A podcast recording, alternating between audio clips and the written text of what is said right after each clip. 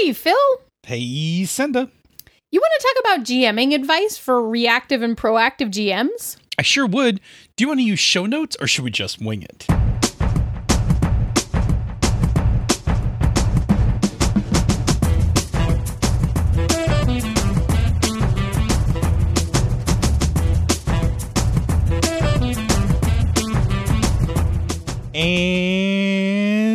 Welcome to another episode of Pandas Talking Games. I am your over caffeinated host, Phil. And I am your normal, uncaffeinated host, Senda. Woo! So before we get started tonight, I just want to make one quick announcement. This show will drop on the on Labor Day, which is uh, September third. On September fourth, Hydro Hacker Operatives will release. It is its official release date. You will be able to go and purchase Hydro Hacker Operatives at DriveThruRPG. It'll be available in both a uh, PDF and a uh, print on demand, black and white print on demand book. If you like your Dead Tree version, you can absolutely get that.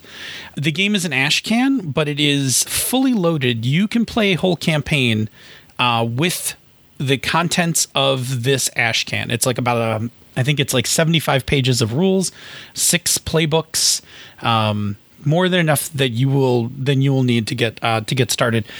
The ash can I said is playable. What is missing because that's what always people want to know Yeah. is the more elaborate hydro hack mini game.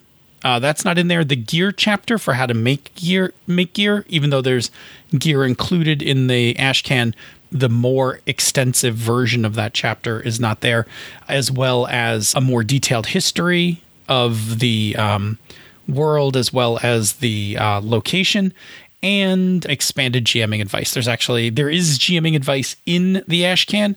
There'll be a lot more because it's me who's writing it. So uh, the full game will have a lot more GMing advice. of course.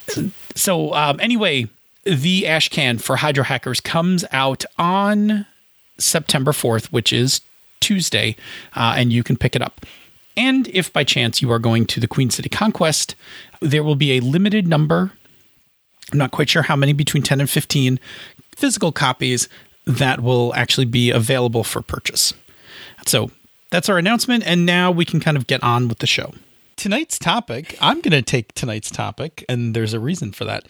Tonight's topic was inspired by Senda's proactive versus reactive gaming article that is out on Gnome Stew, which we'll have a link in the show notes for if you haven't already read it. I suspect many have. Um, that then, that article then inspired uh, Second Level Bard on Twitter to ask, really great article with lots of food for thought. Hey, I bet there's even more to explore on the subject, say in a in a possible future Pandas Talking Game episode. Yep, you're right, second level bard. there is. Uh, and that's what we're going to do tonight. But since this is Senda's article, uh, I'm going to ask Lady Panda to go over the definitions of proactive and reactive. Then I'll toss a few more definitions in to round out the discussion. So, Lady Panda, tell me about proactive players. So, first, I have to say, this is bizarro panda world because everything is backwards. So, the proactive player or GM is um, the player or GM who who intentionally pushes the story, who has a direction, and who is going to a specific spot, who has kind of done some planning and some prep and is doing the things. Versus the reactive player or GM is the player or GM who's going to follow the lead of the other folks at the table. Not necessarily meaning that they don't make decisions on their own, but they're going to play into the direction that the story is going. They're not necessarily there to push it in a specific direction, right? Does that mm-hmm. did that kind of cover everything? I mean, Do it you was feel briefer. like- it was briefer than I, than I thought you were going to be, but then I'm really verbose with these things, so Well, you know, if I'd written it out, then it might have been longer, but instead I was just doing it reactively. yeah, the proactive the proactive player is the kind of player that and, and by player we mean player GMs are players too, right? The mm-hmm. proactive player is a player who is planning ahead. yes. So as a GM, that is a GM that actually like plans like plans out their adventures, right? Like they know what's going to happen, they kind of write it all down and then like they they work to make that happen in the game.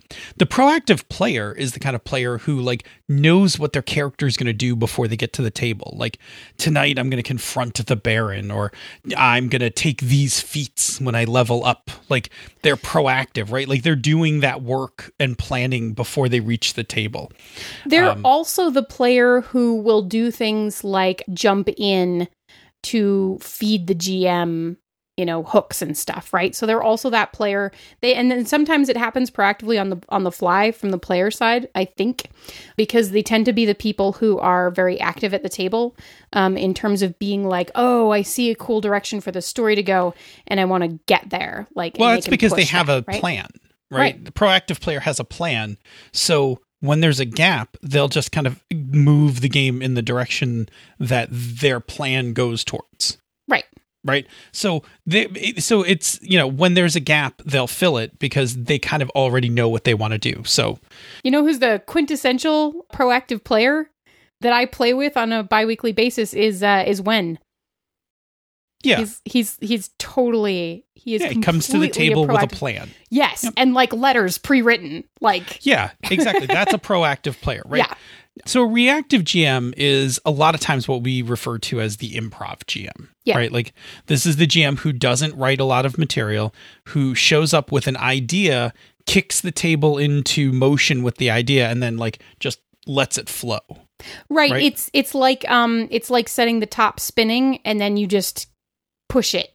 You just yeah. keep pushing it to keep it spinning, but the players do the spinning and you just got to make sure it kind of keeps going, right? Right. So the reactive player then is a player who waits to see what's happening and kind of makes their move based on where the story's going. Yes. Right? They they don't really come in with an agenda for their character. They kind of just like, well, let me see what's happening tonight. Okay, I see where I fit. Yeah. I'm going to I'm going to fit in here. Right. Now, let me ask you a question. Yeah. I know as a GM that when I was younger, I was very much a proactive. I was a very heavy proactive GM. Yeah. I flipped that a few years ago, learned how to be a reactive GM. And now I basically pick which GM I'm going to be based on the game. Like right now, I am finishing my Tales from the Loop game, which I was a very proactive GM because yeah. that was a mystery based game. Yep. And I'm about to start Scum and Villainy in a couple weeks, where I will go back to being a very reactive GM because that game is much more suited for reactive um, style GMing. I think I know, I'm pretty sure I know the answer to this. Mm-hmm. You are a very reactive GM. That is always my preference. I yes. like to I so in two ways, right? I will run games that can run kind of by any style. I will run them as reactive games, right? Yes. Like D&D or whatever. Um, they take a little bit more upfront proactivity on my part to create a scenario in which I can run them reactively, right? Versus I really really enjoy running games that are very reactive because it makes it super duper easy for me because that is my preference. That's the place that I like to live.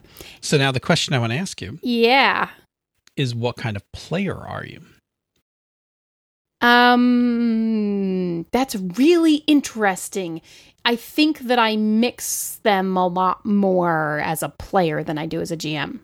So not completely one side or the other. Right. I think I still probably fall a little bit more on the reactive side as a player but I tend to sometimes be a little bit more proactive as a player than I necessarily like to get as a GM. I had some really bad experiences as a new GM hitting the pitfalls of being a very proactive GM, which is over freaking planning. It didn't work for me, right? So I yep. stopped GMing until I discovered that I could be a reactive GM. So that's what I'm getting to. What kind yep. of player are you, Mr. Flippy back and forthy switchy? Um, I'm actually as a player, I'm almost always a reactive player. Yeah. I tend not to go to games with any thought about what I'm going to do with my character, and I just kind of wait to see what's happening in the story and then kind of like jump in there. Yeah, even my more forceful character, I'm, like I'm just thinking like like Corin, my barbarian, was a very forceful, kind of dominating like character, but I was still a reactive player. Like I just kind of did what Corin, like I just kind of saw what Chris was putting out there, and like that's what Corin did that week. Where so the initiate that I'm playing in Monster of the Week, I'm playing that as a support character, and I am very reactive. Like Yeah. I don't I don't push any scene forward. I kind of use my stuff to help everyone else. So I am definitely a very reactive player, and I actually like it that way. I like to just show up at the table, knowing who my character is, and then just being like, "All right, let's see what happens tonight." Like, Right. And I, I will say, so it's harder for me to define the proactive player from the GM because the GM is stereotypically a proactive role and the player is stereotypically a reactive role. And that tends to be how we think about them. in so traditional games, in traditional yes. games um, and so it's i find it harder to define the proactive player i do think that you can be proactive as a player without necessarily having done prep outside the game you can still be a player who basically takes the story and pushes it forward and runs with it even just in the game um, Sure. as I mean, I've- right I have seen like I have seen proactive players. Like Right. when so when is actually a when's a good example because I've heard you tell stories about this, right? So Oh, man. I've heard you I've heard you tell stories where when gets to the table before the game starts Yeah. and is like we should have a scene tonight where this happens. right and when that like he's a proactive player. Yeah, he shows up, but I mean, when is like the proactive player? Because he shows up like, you know, with pre written letters and stuff, like Yeah. ready to go. And he already knows his backstory of everything that happened between our old Tales from the Loop game and the one that we're about to start. See, and that's I don't know any of it. right that and that's what i'm saying like a proactive player is kind of the proactive player is prepping their character yeah, yeah. and prepping what they want to have happen in the game outside of what's going to happen right like they'll find a way to fit what they what they came in with oh, yeah. into the game and it sometimes looks um reactive but i think the difference is is like they're prepared to move forward whereas Yeah, like if they- the game comes to a halt when i'm playing yeah. i just kind of look for a second and like, Like, okay, GM. am i like you want me to kick the can next Right. okay Yeah. But right. I so the, the the last thing that I will say on that is I think it's possible to be a proactive player who doesn't necessarily plan outside the game, but is still the person who always picks up the slack and keeps the game running, right? i think it's i think it's fair Yeah. i think it's fair Okay. okay, i'm gonna throw a few more terms out there and then oh, we right. gotta get into We're some still actual defining advice. things. oh boy. Uh, next one is prep. Uh, you mentioned it when you were talking about proactive players, and I'll mention it again. Prep, otherwise known as preparation, is to prepare some part of the game, right? So the most common uh, ones that we talk about are session prep, the prep we do to get a given session ready, uh, campaign prep, which is kind of preparing the campaign, sometimes also known as campaign management. So the prep you do between sessions of your game or while planning out arcs and things like that. That is all campaign prep. Uh, and then we just kind of touched on it a little because I'll just throw it in because it wasn't in the notes. Uh, but there is character prep. So there's prep that you do like to kind of prepare your character uh, for a given session. Prep comes in many shapes and forms. Um, it can be very detailed, very specific. It can be very minimalistic. Um, we honestly could do a series of shows on prep alone. So I'm not even going to go any further into that other than that's what prep is. Tell me about play. Yeah, so play is the part where we are actually playing the game at the table or on Hangouts, wherever, you know, Roll20, however you're doing this. And it's the part of the game that we use the prep that we did to now actually be creating story, right?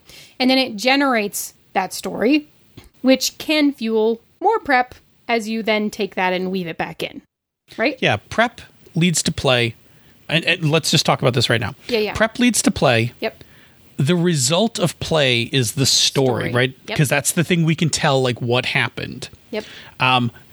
Stuff from the story is then mined in prep to for the next iteration of the cycle. So it's like a circle, right? Prep, play, story, loops back to prep. Yep. And then like you either go around that um so when you do it for a one shot, it's prep, play, story. That's it. There you stop. And if you if you do it for a campaign, then that cycle is prep, play, story, prep, and then uh, around and around and around. yeah. Okay, made that make sense? Yeah, I think so. Good, good. Okay. All right, so in this cycle, the proactive and reactive GMs kind of approach this in different ways, and I'll kind of illustrate both ways. So the proactive GM is gonna is gonna approach prep uh, with the mind to come up with a plan for how things should go, and then use that prep to guide play to create a particular type of story.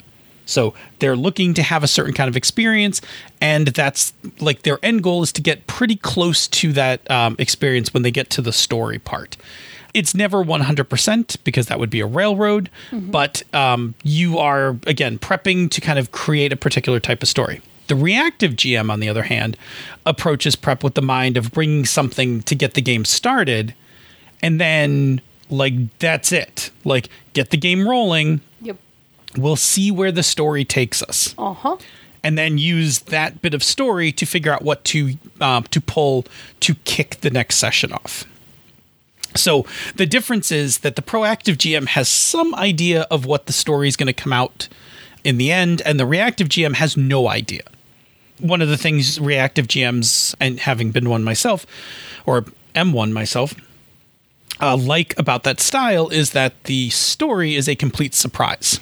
Yeah. I do both of these because you we've talked about this in the past. You can't really reactive GM mysteries. Now, before no. everybody starts getting on Twitter, you can. I've explained what happens when you do in previous podcasts. Sure. Go look it up. Sure. We, I've done my I've done this. my homework on this. Yes. Okay. Moving along to get us out of definitions. So with that, we have two different types of GMs, a proactive and a reactive. We have two different types of games, one shots, and campaigns. And normally this would be the part where we tell you that Senda takes one shots and I'll take campaigns, but that is not how we're doing it tonight. That's true. Tonight, I will take on the role of the reactive GM. I will take on the role of the proactive GM. And we're both actually going to talk about one shots and campaigns from those specific perspectives. We are, and we're not going to waste any time. So the way we're going to do this to kind of break it up so it isn't monotonous with one of us just talking is we're actually going to go back and forth giving points of advice. We're going to do 3 points each. You're going to do the reactive, I'm going to do the proactive and we're just going to kind of go back and forth. So mm-hmm. send up for one shots, what is your first piece of advice for the reactive GM? Right. And I will just say like of course we could have even more, but this is a short form show, so we're not going to. So we're just going to do 3 each, okay? Um, you got it. So reactive, the the first piece of advice for one shots and reactive GMs is my favorite one, and I use it all the time. And it is that you have to kind of get reactive early. So that means jump into the action as close as you can, like like jump them in. The faster you start them into a thing that they're doing, that they're reacting to, and then feeding off of each other, the faster you get into being a reactive GM, right? The less weird stuff you have to do to get set up. Um, so, very, very frequently, I will do things like start everybody in media res, or there's a specific, like, you know, framework thing that it's like, okay, you're starting here, go, right? To get into the game as fast as possible. And that's always good advice to, like, not bury the lead on a one shot, but it's really, really important if you're trying to get to a reactive space, right? Because you have to get things moving. Okay, so Phil, tell me the uh, first piece of proactive advice that you have. Sure. So the first piece of proactive advice is simplicity. When you're doing a one shot, your biggest danger is over prepping. So, what I mean by over prepping is where you spend more time prepping than you actually will get out of the session. Like more material is prepped than you will actually use. I have heard people say, I crammed a six hour session into a four hour game. Um, that is bad. Um, you are over prepping. So don't overdo your story for a one shot. S- keep things simple. You do not need a super complicated plot in a four hour one shot. And if you're doing like a two hour one shot, you need even less. Like, so keep it simple. That's my first piece of advice. Senda, what's your second piece of advice? Well, the thing as a reactive GM that you always have to be really careful about is your clock management because you don't necessarily know where this game is going, right? So you have to keep an eye on the time um, because you have to keep you even though you haven't planned a plan for this game, you're still responsible for kind of hitting the beats in the right amounts of time, right? So, about a quarter of the way into the game, everybody should know what the problem is and they should be like encountering their first issue. And then by the halfway point through the time that you have, they should be like on their way towards coming up with a solution to that, right? And then three quarters of the way through, they should be like building into that final conflict or starting that final conflict so that you're managing that time. And I, I mean, as a very reactive GM and someone who runs a lot of very reactive games, clock management is probably the hardest part, I think, of doing it. I agree. Yeah. What's your next one? Uh, my next one is uh, have a destination not a path. So when you are prepping your one shot, the part of the game that you have the least control of is how things get done. So you have a lot of control in presenting this is the problem. And you have a decent amount of control in this is the set piece ending that I want to have. The middle is the messy, squishy part. So don't over plan that part because that's the part that players will say is a railroad. Yeah. Okay. Players never recognize the bookends, right? Players don't recognize a hard opening and a set piece encounter at the end. What they what they don't like is when they're trying to steer themselves towards the end and you are uh, thwarting them because you're railroading. So have the destination in mind. That's your set piece encounter don't worry about the path as much. Be flexible about that part and just let that um, happen. I usually jot a few notes when I'm doing a proactive prep for a game like this, where I'll say, okay, here's probably three or four ways the players can get to the ending. They could, you know, they can take the mountain pass, they can take the secret tunnel, they can take the, you know, they can take the um the field to the east, whatever. And then I'll just jot a few notes. Like this is what happens if you go in the mountain pass. This is what happens if you take secret tunnel. This is what happens when you take the field. And then let the players pick, right? So whichever one they pick, you can just go f- like you can grab your notes and go for. So again, be flexible on the path that which they get to the end of the of the story. So, my last one, my last point is keeping things moving. So, this is the last thing that you have to pay a lot of attention to as a reactive GM, which is, you know, if the players are generating story and they're moving in a direction, then your job is just to kind of keep things moving along. And that's that, like, you set the top spinning and then you just keep it spinning thing, right? But if the top starts to slow down, so if your players fall out of that proactive mode where they're driving things, then it is your job to get them going again. So that means you have to give them something to get them moving again, something that they can be proactive against or to do so that you can get back into that reactive space as quickly as you can. Um, so, some really useful things for that ask leading questions, right? So that you can immediately start generating things that they're, you know, functionally reacting to and being able to be proactive about bust in the door with ninjas, but basically, you know, like something attacks, like force them to be active in this scene, right? Or you can also advance something off screen. And when you do that advance something off screen, it can't be a silent advance something off screen. Like it has to be an ominous thing that you describe that again gives them actions to do, right? So when they run out of, when the top slows down and you have to get it spinning again, the thing you have to give them is actions that they can be proactive about so that you can be reactive again. What's your last bit?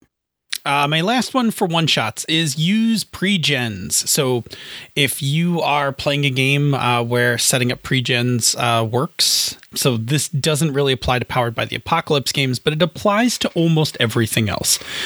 Using pre-gens let you lets you prep the characters for the adventure. And what I mean by that is that you give them certain skills and you do not give them certain skills, you are shaping the path of possible solutions.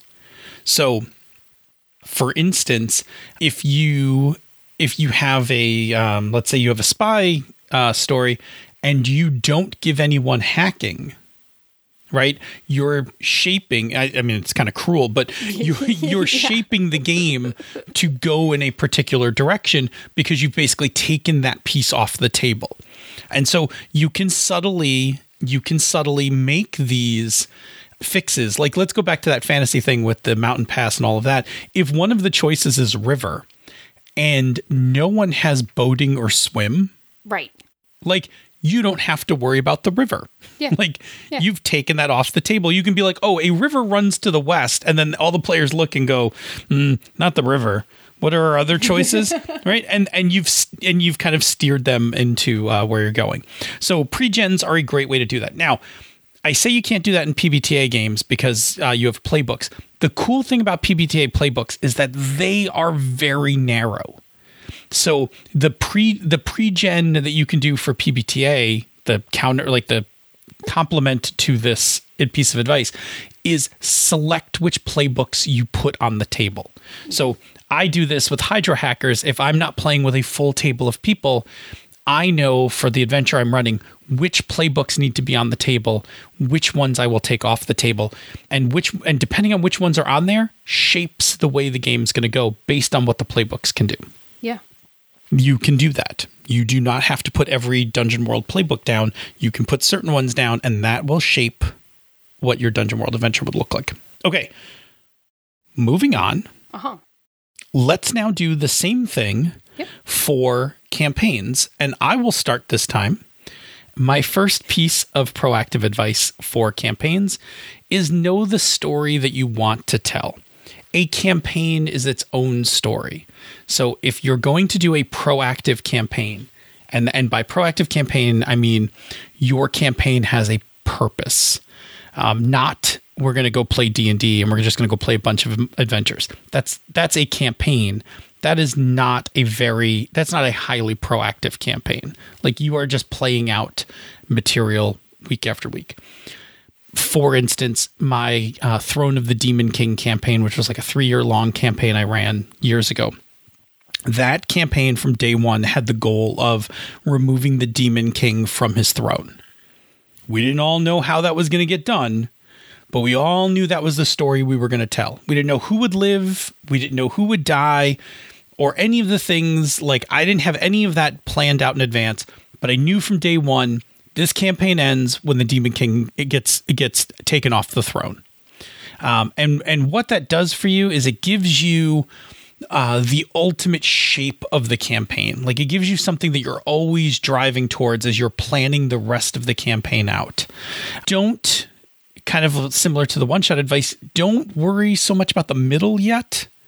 When you start to plan it, just know the ending. We'll figure out how we're going to get there along the way. Okay, that's my first piece. So, my first piece of reactive advice is to actually put out a number of potential seeds for adventures when you start, right? You don't necessarily have to have everything planned out, but you have to give your players a lot of potential things to be active about. And it's basically like you need to get the action going as fast as possible, just kind of like you did in a one shot. So you can even still start like in media res, but you can give them lots of different things to chase. Yeah, you can worry about weaving that stuff to get back together later, right? Like you got to have bits that will drive proactivity from your players so that you can be reactive. That's that's kind of Absolutely. Yeah. Sniezak actually, um, his Airy Peaks campaign was exactly that. He did a whole bunch of upfront figuring out of all the seeds, Right. dumped them all out in the game, Right. started us in media res, Yep. and kicked off a like basically a two year campaign with that. Yeah. I mean, heck yeah. Just go. All right, There it is. my second piece of advice for campaigns is outline your arcs. So, my first piece of advice was talking about the overall campaign, the story you want to tell. The arcs are going to be the stories about how you get towards the end, right? And each arc can kind of build up towards the end. If you're doing like a classic three act structure, each arc can be an act, but your arcs have a beginning, middle, and end. Now, I will reference any older Misdirected Mark episode, Arc of the Misdirected. I forget the number for it, but it is a uh, whole evening of Chris and I talking about arcs and building them and stuff like that. Just like you have a destination for your campaign, your arcs should have a purpose. So know what the purpose is for your arcs. Like, for instance, in my um, uh, Demon King campaign, one of the arcs it was not the first arc. I think it was the second arc. The players basically said to me, "We need a place to inhabit where the demons won't come and kill us, right? We need we need a Helm's Deep." And I was like, "All right, I'm going to go make an arc about getting your own Helm's Deep." Um, and of course, it didn't look like Helm's Deep when I was done with it, but I constructed a I constructed an arc of probably like five or six sessions that led to that right? That was the goal of that arc was they needed a a place that they could defend themselves from the demons and and rally like some strength together. So that's what i did. So outline your arc know what the purpose of your arc is and kind of go through how you're going to get there. Okay that's my uh, proactive advice for arcs. Okay, reactive. So the other thing with reactive is to pay attention to what your players are actually interested in. So, both when you're actually playing and in between sessions, you can see um, both actively and by like asking them, right? What are the things that your players are gravitating towards? What's really getting their attention? What are they really interested in? Those are the things that you can highlight in your next session, right? And they'll be super duper into it. Um, like, and this gets into a lot of communication stuff. You can just ask people at the end of the session, like, what are you guys super into? Like, what's the next thing that we're looking at? What are you, what are you feeling? Right. And then you can use that to guide what happens in the next session or what direction you're kind of going in. Yeah. So basically, pay attention to what's making your players be active and proactive so that you can continue to be reactive. Mm-hmm. Absolutely. What's your next campaign tip? Uh, my last one for this segment is adapt your arcs based on play. So, as you're playing, you have kind of prepped the direction in which things are going. You kind of know where you want to land. Uh, but now things are happening in the game that may make some of those things difficult. And so, what happens is that like activities occur in the game that suddenly make the thing that you want to accomplish more difficult. Like, for instance, you have uh, an arc, and in that arc, you are going to bring out uh, your boss. You know, your big bad guy, Baron Von Badass or whatever. Mm-hmm. And you're just going to have him, like, in the middle of the arc, show up, have a brief, you know, a brief um, scrap with the players, fade off, and then they'll be back at the end of the arc. Except that the players kill Baron von Badass. Um, right in the middle of the arc. um, I mean, a few lucky rolls. It's Savage World. Right. Somebody explodes like ten dice. Yep, right. Dead. Utterly right. Yeah. Utterly eliminates him. Now the problem is like you needed Baron von Badass to explain the end of the arc, but Baron von Badass is dead. So what you have to do now is don't change your whole arc but instead like based on play when you go back to doing your prep figure out how you can kind of keep that together by incorporating what happened. So yes baron von badass got killed but baron von badass's sponsor is the one that gets revealed in the in the third act of this arc and and you know confronted that kind of thing. Like you know this way the arc can still kind of get to where i need it to be but i did i but it's not going to be baron von badass who did it. Instead it's going to be you know lord i don't know unbeatable something like that. Whatever stupid name i give them but yeah adapt those arcs. Like you have to you're planning it but you also have to now reincorporate what's happening from the story into it. Okay. That's me. Last piece for you so, uh, the last piece for me as reactive is to take notes in play. And this is super, super, super important as a reactive GM in a campaign, right? Because the thing that you're doing is reacting or doing lots and lots of improv, right? But this is an ongoing campaign, it's not a one shot. So this stuff matters. You have to keep track of it because you're going to have to keep some of it and reflect it in future sessions so that you have continuity throughout your campaign, right? So you're going to need to remember the name of their favorite barmaid at the inn because if you don't, they're going to ask for her again and you're not going to remember her name. Right? Like and it's just that kind of stuff and that that gets down to campaign continuity. You got to do it. So you got to take really good notes during the session. And then if you are like me and those are pretty much useless and illegible for actually finding things later, then you need to have a way that you can clean them up or archive them or make them more searchable so that you can access them when you need them at a later date. And you can also consider something like a post game debrief where you can capture what happened in the game and get it down somewhere so that you guys can reference it later.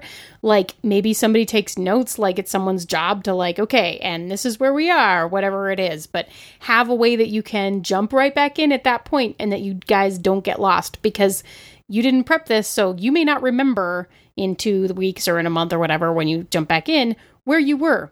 So yeah, notes take copious notes, make them searchable. right, a thing you don't have to do for one shots. Right, you don't you have to. do have to do, but you do have to do when you get into campaigns. One hundred percent. Okay. Uh, those are our quick tips for reactive and proactive GMs. Um, it's all we can fit in tonight's episode, but I promise you, There's we so only scratched the surface. Uh-huh. Um, so if you liked any of the if you liked any of the advice or were curious about us kind of breaking some of those open more, let us know um, when we talk about how to find us in the closing of the show, and um, we will we'll do another show. We'll happily do one. But before we close out the show, Senda's going to tell us about another show on the Misdirected Mark Network. yeah. On the lounge, Doc finds the best, the brightest, the most fun game designers and sits down to have a cool chat with them. You never know what conversation is going to come up in the lounge. Excellent. Say, Senda, uh, where can people reach us on the internet? Well, you can find us on Twitter at Pandas Talk Games. You can find us on Facebook at facebook.com slash Pandas Talk Games. You can find us in the Misdirected Mark Google Plus community, or you can drop us an email, panda at misdirectedmark.com. And Phil, once they find us in one of those places, what can they do with that information? Please, please, please leave us topics. We love to get topics for uh, the show. We've been We getting a love bunch. We, we, it's good. We're getting a bunch. We needed a bunch. Yeah. Um, I still think we should entertain the idea of doing a Twitch telethon for more topics. I agree. I think people, I think people might dig us hanging out on Twitch, Right. um, live, looking for topics. Um, Not so, yeah, answering them, just looking for them. Yeah, just I'm well, you know, we can just comment on them like, ooh, good topic, Right. or oh, I, you know, I got some ideas on that one. Anyway, um, yeah, we love we love your topics. Please send them to us. We love actually talking about the things that you're interested in. It's fun for us and uh, hopefully meaningful for all of you. So uh, please, by all means, uh, keep sending in those topics. Don't worry about what format. I'll figure out where that what kind of show they fit in. We're becoming more and more adaptable each week. yes. Uh, besides topics, Senda, what else can people do with our social media information? Well, you can send us your table selfies. And hey, the Queen City Conquest is coming right on up. So if you're going to be there, you should totally be taking some table selfies of you playing that awesome game with those awesome people. So when you take that table selfie, hashtag it table selfie and post it on the social media of your choice. And we will sing, swing by and like it because we like to see what you guys are playing. And if you like what we do here elsewhere on the Misdirected Mark Network, you can always back our Patreon campaign. Go to patreon.com slash MMP. Patrons get the bonus outtakes from this show, the Misdirected Mark after show, all sorts of various goodies. In fact, if you were a $10 patron, you'd already have your copy of Hydro Hackers. Um? Uh-huh. That's happening. Wow. as well as other goodies uh, as we design stuff at Encoded Designs.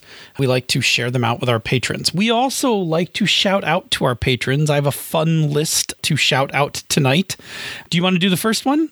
No, because you still need to. I can say the second one. That's it. Okay, I'll do the first and the third. Uh, starting with Donnie Harville, Lord of the Slack Room. Thank you. Thanks, Donnie. Thank you very much. cool guy. JJ Lanza. Hey, JJ. Thank you. And of course, if I have already mentioned Donnie Harville, Uh-huh. I must be mentioning Chris Steele. Yep. Thanks, Chris. Say, Senda, what's the other thing people can do besides uh, supporting the Patreon campaign that makes us fall out of our chairs like happy little pandas? yeah, except you're not allowed to fall out of your chair anymore. No falling. Yeah, no, no, no. Okay, well, you can leave us a rating or review on Apple Podcasts or the podcatcher of your choice if it lets you do reviews. Every review that we get really does actually help new people find the show. If you leave it somewhere other than apparently the US, iTunes because we've been missing some international ones, let us know because we want to see it. It makes us super duper happy. It's artistic validation and all sorts of things like that. And we love you guys. Thank you so much for leaving them. So, Phil, show me how you're going to prep your one shot for Long Live the Queen. Is that reactive or proactive? Eh, eh, eh, eh.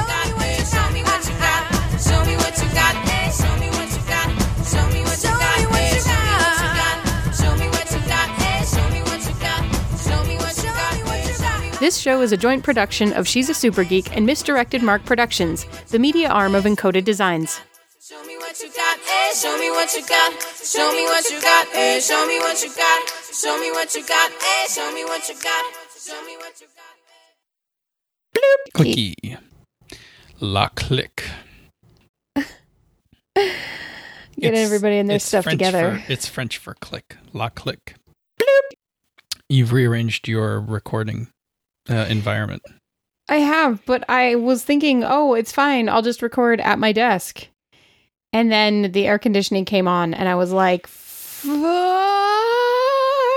not recording in Antarctica. I know you need to move your desk to the other wall. I know, I actually do. I, I need to figure out how that's going to happen. Well, you move the desk to the other wall.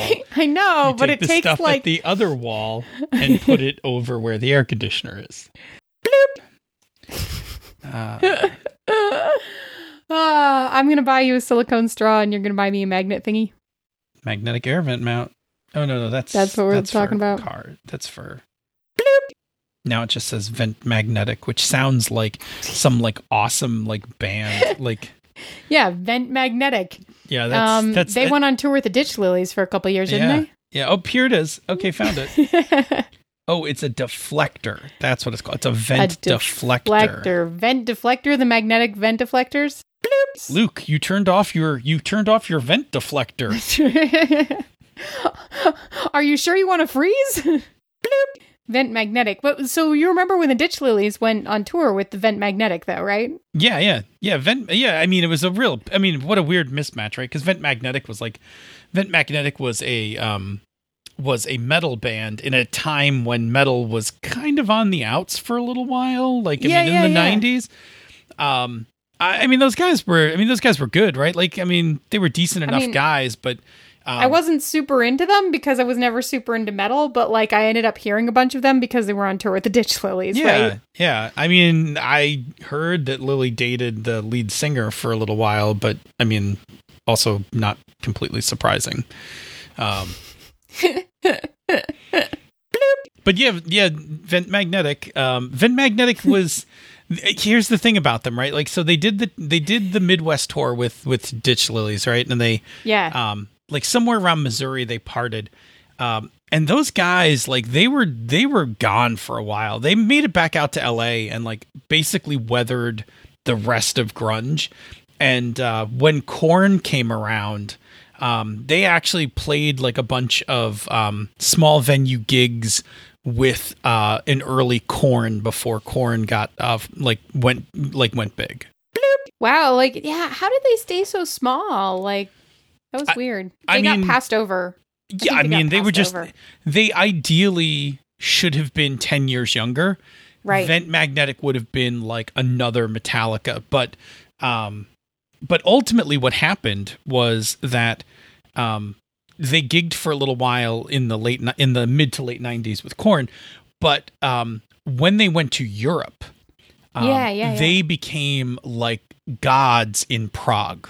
Like in in Prague, like they would sell out like whole soccer stadiums, but in the states they could barely like fill like a bar. So they just like they kind of gave up on the U.S. and they just like rocked Eastern Europe for the rest of the '90s. Yeah. Yeah. That's awesome. I don't think I knew that about them. Yeah. I mean, I didn't I didn't know a lot outside of their connection to the Ditch Lilies, right? Like yeah, I mean they're like I mean they're like the metal gods of Prague is um, is actually like what they're known as like today. Yeah, Well, fantastic. So should we start a show now? yeah, absolutely. Good. Vent I magnetic. I mean, yeah, you didn't even not even digitally trivia. Like you got you got vent magnetic trivia, which is like the I know. shit is rare. like It is right. uh, I mean, like, give me, give me some, give me some titles of like what's one of their albums. oh, um, I mean, so let's see. Uh, album titles. I was thinking of singles, but uh, album titles. Well, you could do singles. I, I'll accept singles. Oh, um, so probably my favorite is um, uh, "Cleanse and Fire," right? Like Yeah. that's a uh, Yeah. that was a good one. Um, uh, autonomic autonomic drone. That's a that's a great one about consumerism. Like the Right. whole, you know, it's like it's it's really eh, the lyrics are really fast. Um, but it's actually like a really great um, discussion on the evils of consumerism and marketing and things like that. Didn't they do like? Wasn't there one? Was it what was it? Fly in the Amber? Is that them? Fly in the Amber, I think that's an Outlander book. Are you making fun of my made up band songs?